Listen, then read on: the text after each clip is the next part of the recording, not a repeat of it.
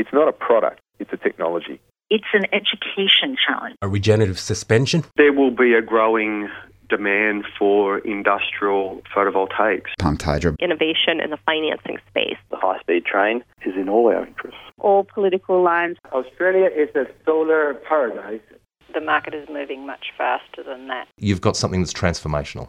Solar window in a can. Beyond Zero Global Warming Science, Solutions and Action. Taking it to a do it yourself level. Hello, and welcome to another edition of the Beyond Zero Show, recorded in the studios of 3CR Melbourne, syndicated around Australia on the Community Radio Network, and podcast on the internet at bze.org.au and 3cr.org.au, and of course, whatever podcasting app you choose to use. And don't forget also you can follow us on Twitter using the tag at BZE Tech Show, Show. My name's Michael Steindl. I'm joined today by my co host, Kay Wenigal. Today we welcome back Glenn Morris, who has appeared on the Beyond Zero show a number of times to speak about solar technology and batteries. Glenn wears many hats, including Vice President of the Australian Solar Council and the Energy Storage Council. Internationally sought after re- renewable energy trainer and presenter, runs his own solar installation business called SolarQuip, and is a member of the Standards Australia EL42 Committee, which is responsible for developing the standards for design and installation of both on and off grid solar PV systems. Glenn has lived off grid himself for the past 20 years, currently at one of Australia's oldest intentional communities in the Yarra Ranges near Melbourne. Welcome, Glenn. Thank you, Michael. um, Glenn, we know you've been on the show before, but uh, if you could just give a very brief part of the history of, of your um, interest in solar energy, how you how you arrived where you are. Well, i have often been an accidental traveller in, in, various areas of my life, and one of them was uh, renewable energy. I, I started uh, getting interested in energy as a young uh, electronics nut, and I used to make little things and stick them out in the window. And I made a water detector that detected when it rained. It makes horrible beepy noises. I remember waking my parents up in the middle of the night, telling them it's raining. That's sort of where I got interested in electronics at about 13. Um, I, I, moved into telecommunications and, and worked in that area in New Zealand for some time. Then I had a sea change and decided I wanted to work with people and I became a teacher. So I, I, I moved into the teaching area. Um, but eventually uh, I moved to Australia uh, about 25 years ago and bought some property which by chance uh, was off grid. And to tell you the truth, hadn't given it much thought. I just thought it was a lovely house out in the bush. And it wasn't until we started running this diesel generator realised what a nightmare um, having uh, non-renewable energy source was. Mm. Uh, so that's sort of brought me back to my uh, background in electronics, and I started making my own solar power systems and managing it, and it slowly grew into a business. And then I uh, discovered that people needed to be taught this stuff, so I started teaching it uh, at and various TAFEs around Melbourne. And, doing a very good job and, of it um, too. Yeah, thanks. And uh, now I run a, a, training facility for the Energy Storage Council here in the Yarra Ranges. So we've got a, probably the best set up um, battery and solar um, training facility in Australia, thanks to many of the companies that have donated equipment to it. Oh, good. So um, we're going to come to the battery standards, uh, new battery standards in a moment. But first, um, if you could just speak with your Australian Solar Council hat on. The AC recently ran the Solar 2016 conference and expo in Melbourne. Um, can you explain to the listeners about the event and how it relates to the Energy Storage Council Expo? Okay, so um, the Australian uh, Solar Council and the Energy Storage Council are, uh, in fact, the same entity. We, ha- we have a common board, but we have sort of separate focuses within the organisation. Um, uh, the Australian Solar Council is 55 years old this year, so we're actually one of the oldest solar organisations in the world. Um, eh, back in the 60s and 70s, it was predominantly uh, academic focused. Uh, you could say even 80s and early 90s, um, but slowly more industry involvement started to come in and with R&D. And uh, in the 2000s, we saw a big uptake in terms of uh, becoming uh, more about uh, uh, connecting with industry, promoting solar, because the, the, the, primary purpose of the Australian Solar Council is to promote the use and adoption of solar energy and energy efficiency. So, what better way than to help grow the industry? The Energy Storage Council kind of came along because really the two are, are just like bread and butter, they just go together um, so well. And um, we realised that storage was going to drive solar and it also drives the uptake of um, energy efficiency as well. Uh, and so we, we launched the Energy Storage Council a few years ago. Our conference had previously always been, you know, primarily focused on solar, and then last year we sort of had a small side event which was energy storage. And within one year now, the main event is energy storage. Yeah. So I guess that's what that says is that the solar industry's matured. We actually know what we're doing. We don't have to kind of keep trying to um, uh, you know, introduce n- new and amazing technology because we already do it very well. Australia is a world leader in R and D. You may may have heard recently that we just uh, Professor Martin Green from UNSW's uh, come up with an even more amazingly efficient cell. Um, so once again, That's right, world forty leaders three in that area. percent or something with the multi-layer technology. Yes, yes, yes. Hmm. So um, that's that's kind of like um, a very very strong base for our industry. But what we need to do now is uh, focus on how do we make energy storage um, Mm. safe, affordable, and reliable. Yep. So I, um, due to the New- Newcastle break free um, demonstration, I missed the display for the first time in about five years. Very keen to hear what some of the standout technologies were on display. Well, there was a, a, a wide range of both energy storage products and enabling technologies. Um, the, the, the kind of the, the, the, magic combination of having generation from solar, uh, storage, you know, some form of battery, and then something that can manage that energy uh, makes, you know, particularly say domestic customers autonomous energy users. They suddenly can sort of more or less start to decouple from um, the utilities control over their energy use, and therefore control price uh, as well. And so what we saw was a lot of um, enabling technologies. I mean, people might call them inverters, but they're actually more than just inverters. Uh, there's you know um, devices out there that uh, uh, the smarts that look at appliance use in the home, um, can determine what should be turned on when, can use um, uh, invisible batteries. For instance, most people who have electric hot water uh, would apart from mainly you know Melbourne, where there's a lot of gas, but would have electric hot water. They actually have a 15 kilowatt hour battery sitting in a in a tank in their home already, but they don't realise it. Yep. So. Uh, devices that start to send power to storage units that you've already got, like a hot water service. I mean, that, that was a pretty interesting one. But the, the big tick item really was um, uh, a company that launched its global um, offer in, in terms of um, battery storage, halving the price of lithium batteries in one sweep. And so, you know, we've seen um, solar panels come down very consistently over the last 20 or 30 years uh, uh, to, to, to amazingly low cost, but batteries have always held a premium sort of price. But now we're seeing uh, an ex- acceleration in the decrease of battery pricing. It was trending over the last five years at about 15% per annum reduction, but you know to see a 50% drop on one day, that wasn't bad. In one day. Well, the release at Yeah. the it solar was thing, released. yeah. Really? Mm. Oh, okay. Yes, and and um, you know I, I won't push brands or anything, but this is a, a global player, sixteen billion dollar company uh, who who uh, recently thought they should get into energy storage, and so they're not just a fly by nighter. Spectacular. Glenn, uh, just a, a question for you with regard to the conference sessions that you held. They're always so popular, so I'm wondering what you presented this year.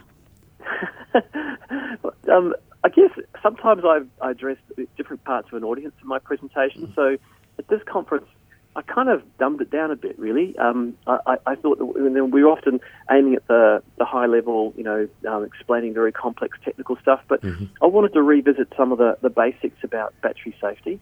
And so I talked a little bit about, you know, um, understanding the risk factors associated with energy storage. Uh, and I tied that in with the Australian Battery Guide, which the Energy Storage Council re- released at the conference. Um, simple things like you know understanding, for instance, some chemistries will vent hydrogen and oxygen, like lead acid. You need to manage that um, uh, safely. Uh, there are very good standards for that. But there are other technologies, like the very popular lithium batteries at the moment, which we don't have Australian standards for. And uh, you know, our best effort is to uh, follow manufacturers' recommendations, but also look at uh, industry best practice, such as the Australian Battery Guide. And were there any other interesting sessions that you were able to get to? For me, going to a conference is really, uh, I'd never get to see anything because um, people just want to talk to me. I supposed to put a, a hood over my head and run through the halls to try to get anywhere. Um, but that's really kind of networking is what it's about. So I get to get in touch with, um, you know, all the interesting th- things people are doing out there. And one of the um, observations is the solar has been done so well now. We've, we've become really efficient and really low cost in it, and, and large scale systems, I mean, talking 100 kilowatt PV systems going on factories, are just nothing special anymore. People just say, oh, yeah, I did a couple of those last week, you know. Uh, so I'm very impressed by how our industry has. Uh, you know, risen to the challenge of bringing solar costs down. But they're all kind of looking at the angle for where does energy storage fit in there? What's the market? Oh. Now, globally, Australia's been identified as the most likely place for energy storage to take off, and hence all the global storage players have come here to launch their products.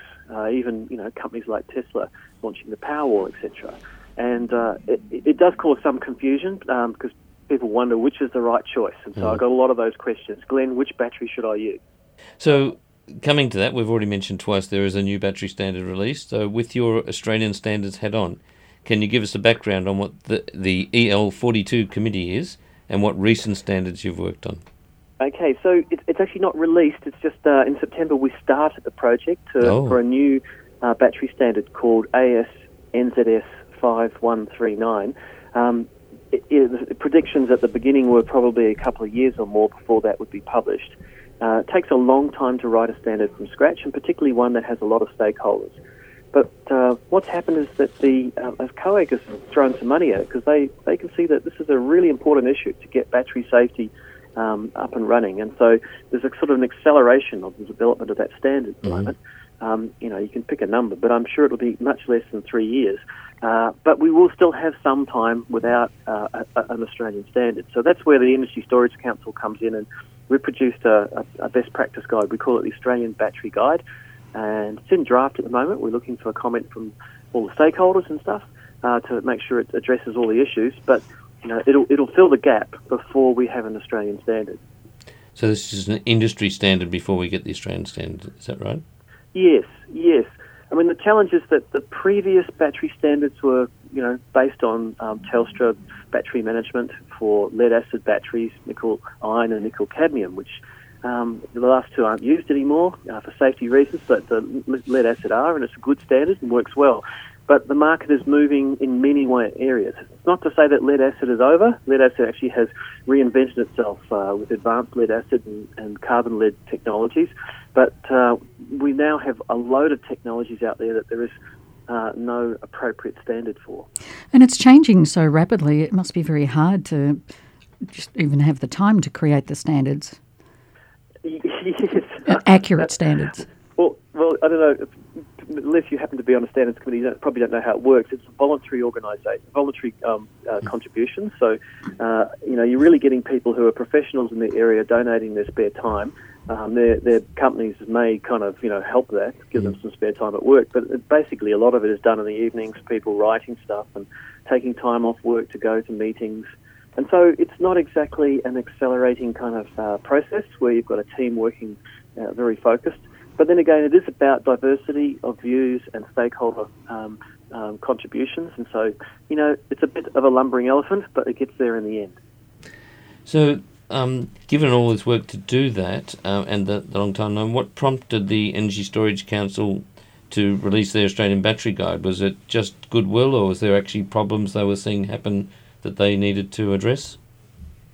We wanted to preempt uh, anything bad happening as much as possible, but providing good safety information. Uh, we talked to government and we talked to um, energy utilities and and regulators, and they all keep saying, uh, "What are we going to do about batteries?" Me personally, as a trainer for the Energy Storage Council, um, I'm contacted a lot by uh, uh, energy regulators and utilities showing me their horror stories. You know, I found this battery system in inverted commas on our network, and you know, it's a bit of a nightmare. How can what can we do about this? Uh, and so, Have there been any serious accidents or fires, Glenn? Um, there has been one um, that I know of that was just localised. The battery itself burnt, um, no damage to the house or, or dwelling, but uh, uh, it would appear the, the fault was actually installer error. Um, they, you know, programmed the inverter incorrectly and, and cooked the battery. Basically, I mean, these things can happen. But no, we haven't had a, um, anything horrible. No one's died, to my knowledge, and no houses are burnt down. But that's no reason for complacency. So we're kind of on the front foot here and uh, trying to make um, or provide good advice to industry before uh, when they need it. So just-in-time solutions. And so that's your target audience, the the installer industry. Actually, no. So um, when we started writing this battery guide, we thought, who's it for? And of course, we straight away thought uh, it's for installers. But then we thought, well, hang on, there's lots of people involved in this industry. They all need information about uh, batteries. So it's actually partly a guide for um, sales professionals, for consumers. It provides consumer level information. Um, uh, it provides information for technical people uh, and, and installers. So it's a it's a broad ranging document. Therefore, I wouldn't call it a standard. It's a guide, and it covers uh, a wide range of uh, of uh, technologies. In fact, we, we haven't even gone technology specific. We've talked about risk categories, and so we're focused on you know uh, seven different risk categories.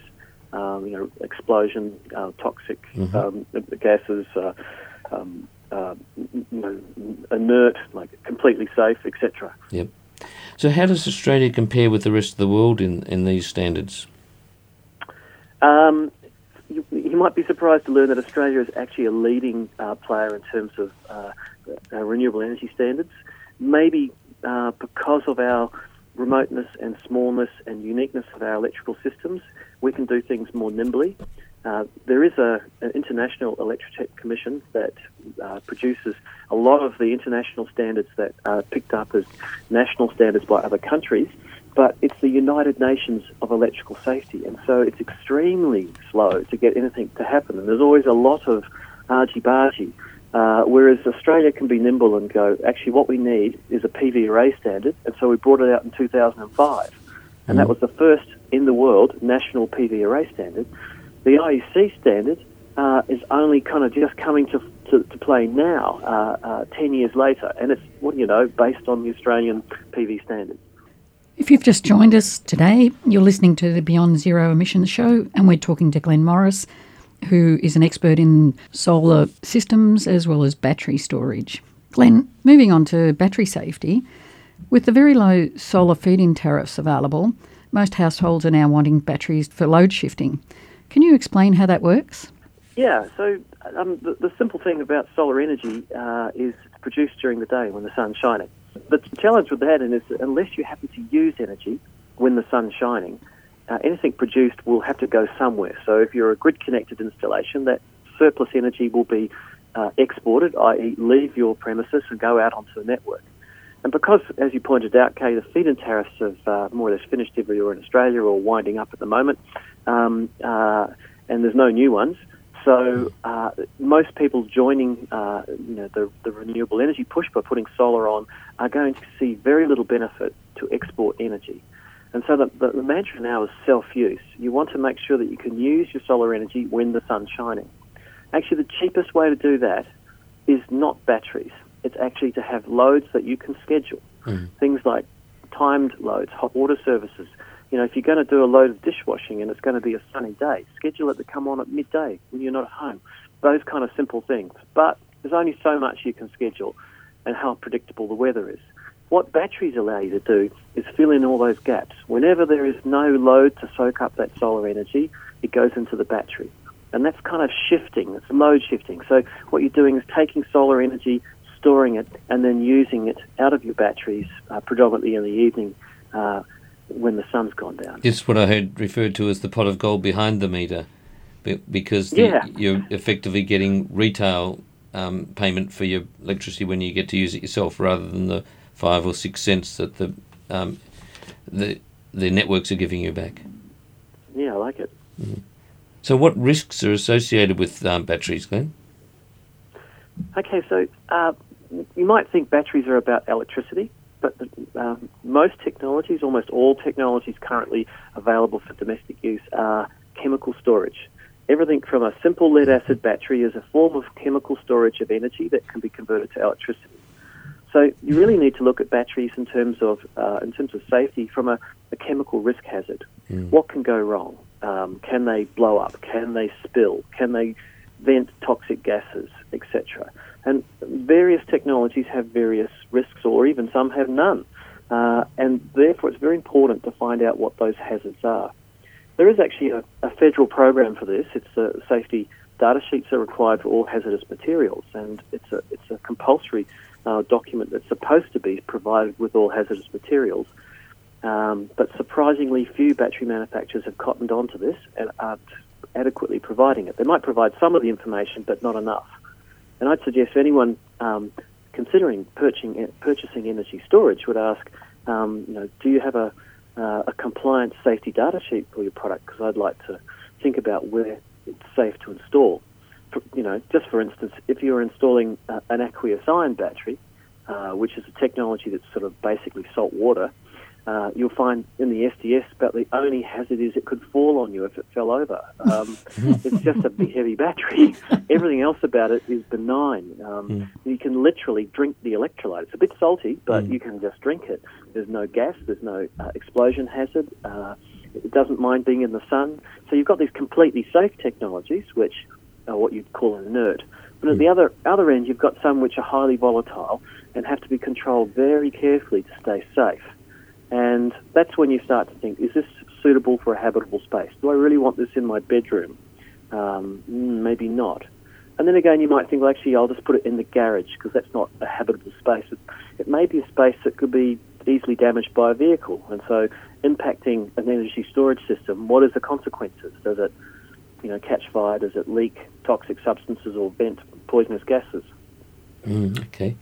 Um, just, uh, I loved your point there about stressing that these batteries are chemical devices, and, and I think it should be broadened even more that this concept of a battery that we sort of I think grow up as as kids thinking they're those little things that generate electricity, and it's fundamental to where we're going with renewable energies to to remember that batteries are actually just energy storage mechanisms in all sorts of forms. So pumped hydro, um, the, the chemical storage, including flow batteries, which can extend your battery indefinitely, um, the, the salt hot salt tanks in concentrated solar thermal, and so on, um, that really break free from this um, mantra the fossil fuels been uh, pushing that that um, renewables can't do baseload, uh, can't do dispatchable.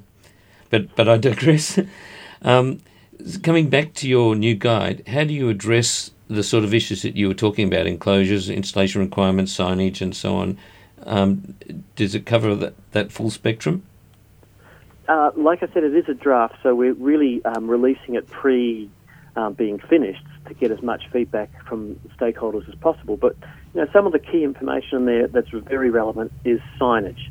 Um, if you if you go to uh, an industrial site where there are hazardous chemicals stored, they're required to placard um, on the outside of the entrance to that building what the hazard is. So, in case there is a, a fire in the building, emergency services and other first responders know what the hazard level is.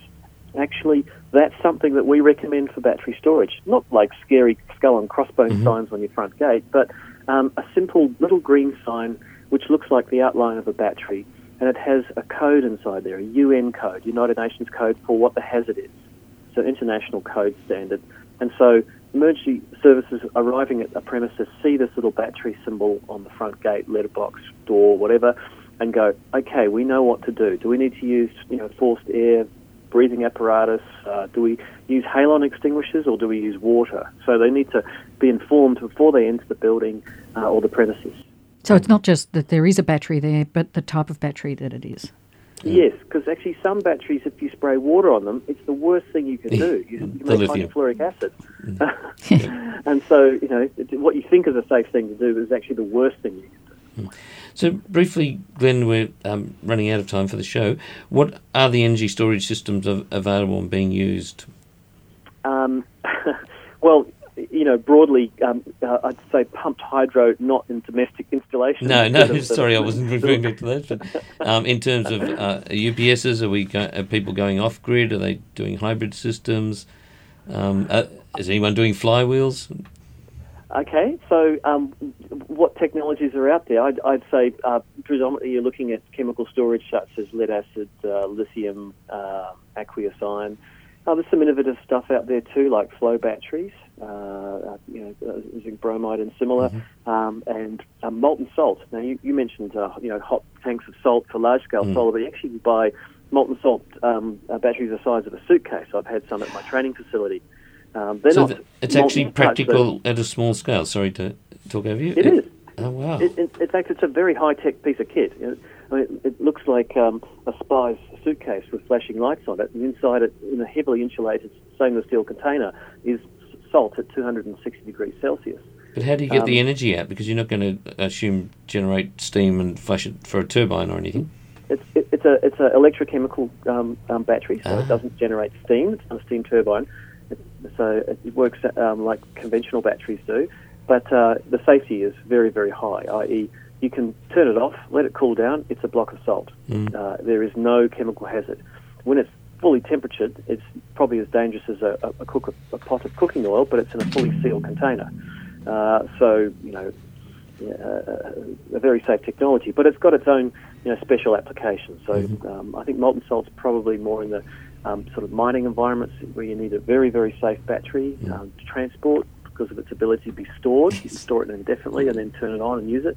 Yep. Um, but you know that's a, that's just one example of some of the innovation and storage that's happening. Glenn, I've got a question, a, general question on solar installations. And um, I understand that there's a, an issue with the DC isolators and the number of different manufacturing devices that have been recalled. I think it's up to six now because of the fact that it's a fire hazard. So they're the, they're the rooftop isolators. So I think there's isolators generally recommended for um, near, near the battery storage area and inverter, and then also one on the rooftop. Do you know if there's going to be any changes made to legislation with regard to the positioning of those devices? Um, hard to say. There's a there, certainly from the installation community, um, people would love to see them gone. The rooftop isolator has been a bit of a disaster. Uh, you, you know, it might have been thought of as a safety feature, but actually it's a liability for many homes. Uh, you know, they, they tend to fail. And putting a piece of plastic with wires in it on a roof is about the most harsh environment outside of outer space. Uh, it's thermally cycled twice a day. Um, it's got um, LV, you know, low voltage DC in it, uh, that which which uh, accelerates corrosion um, with contact with moisture. So even just damp air is a problem.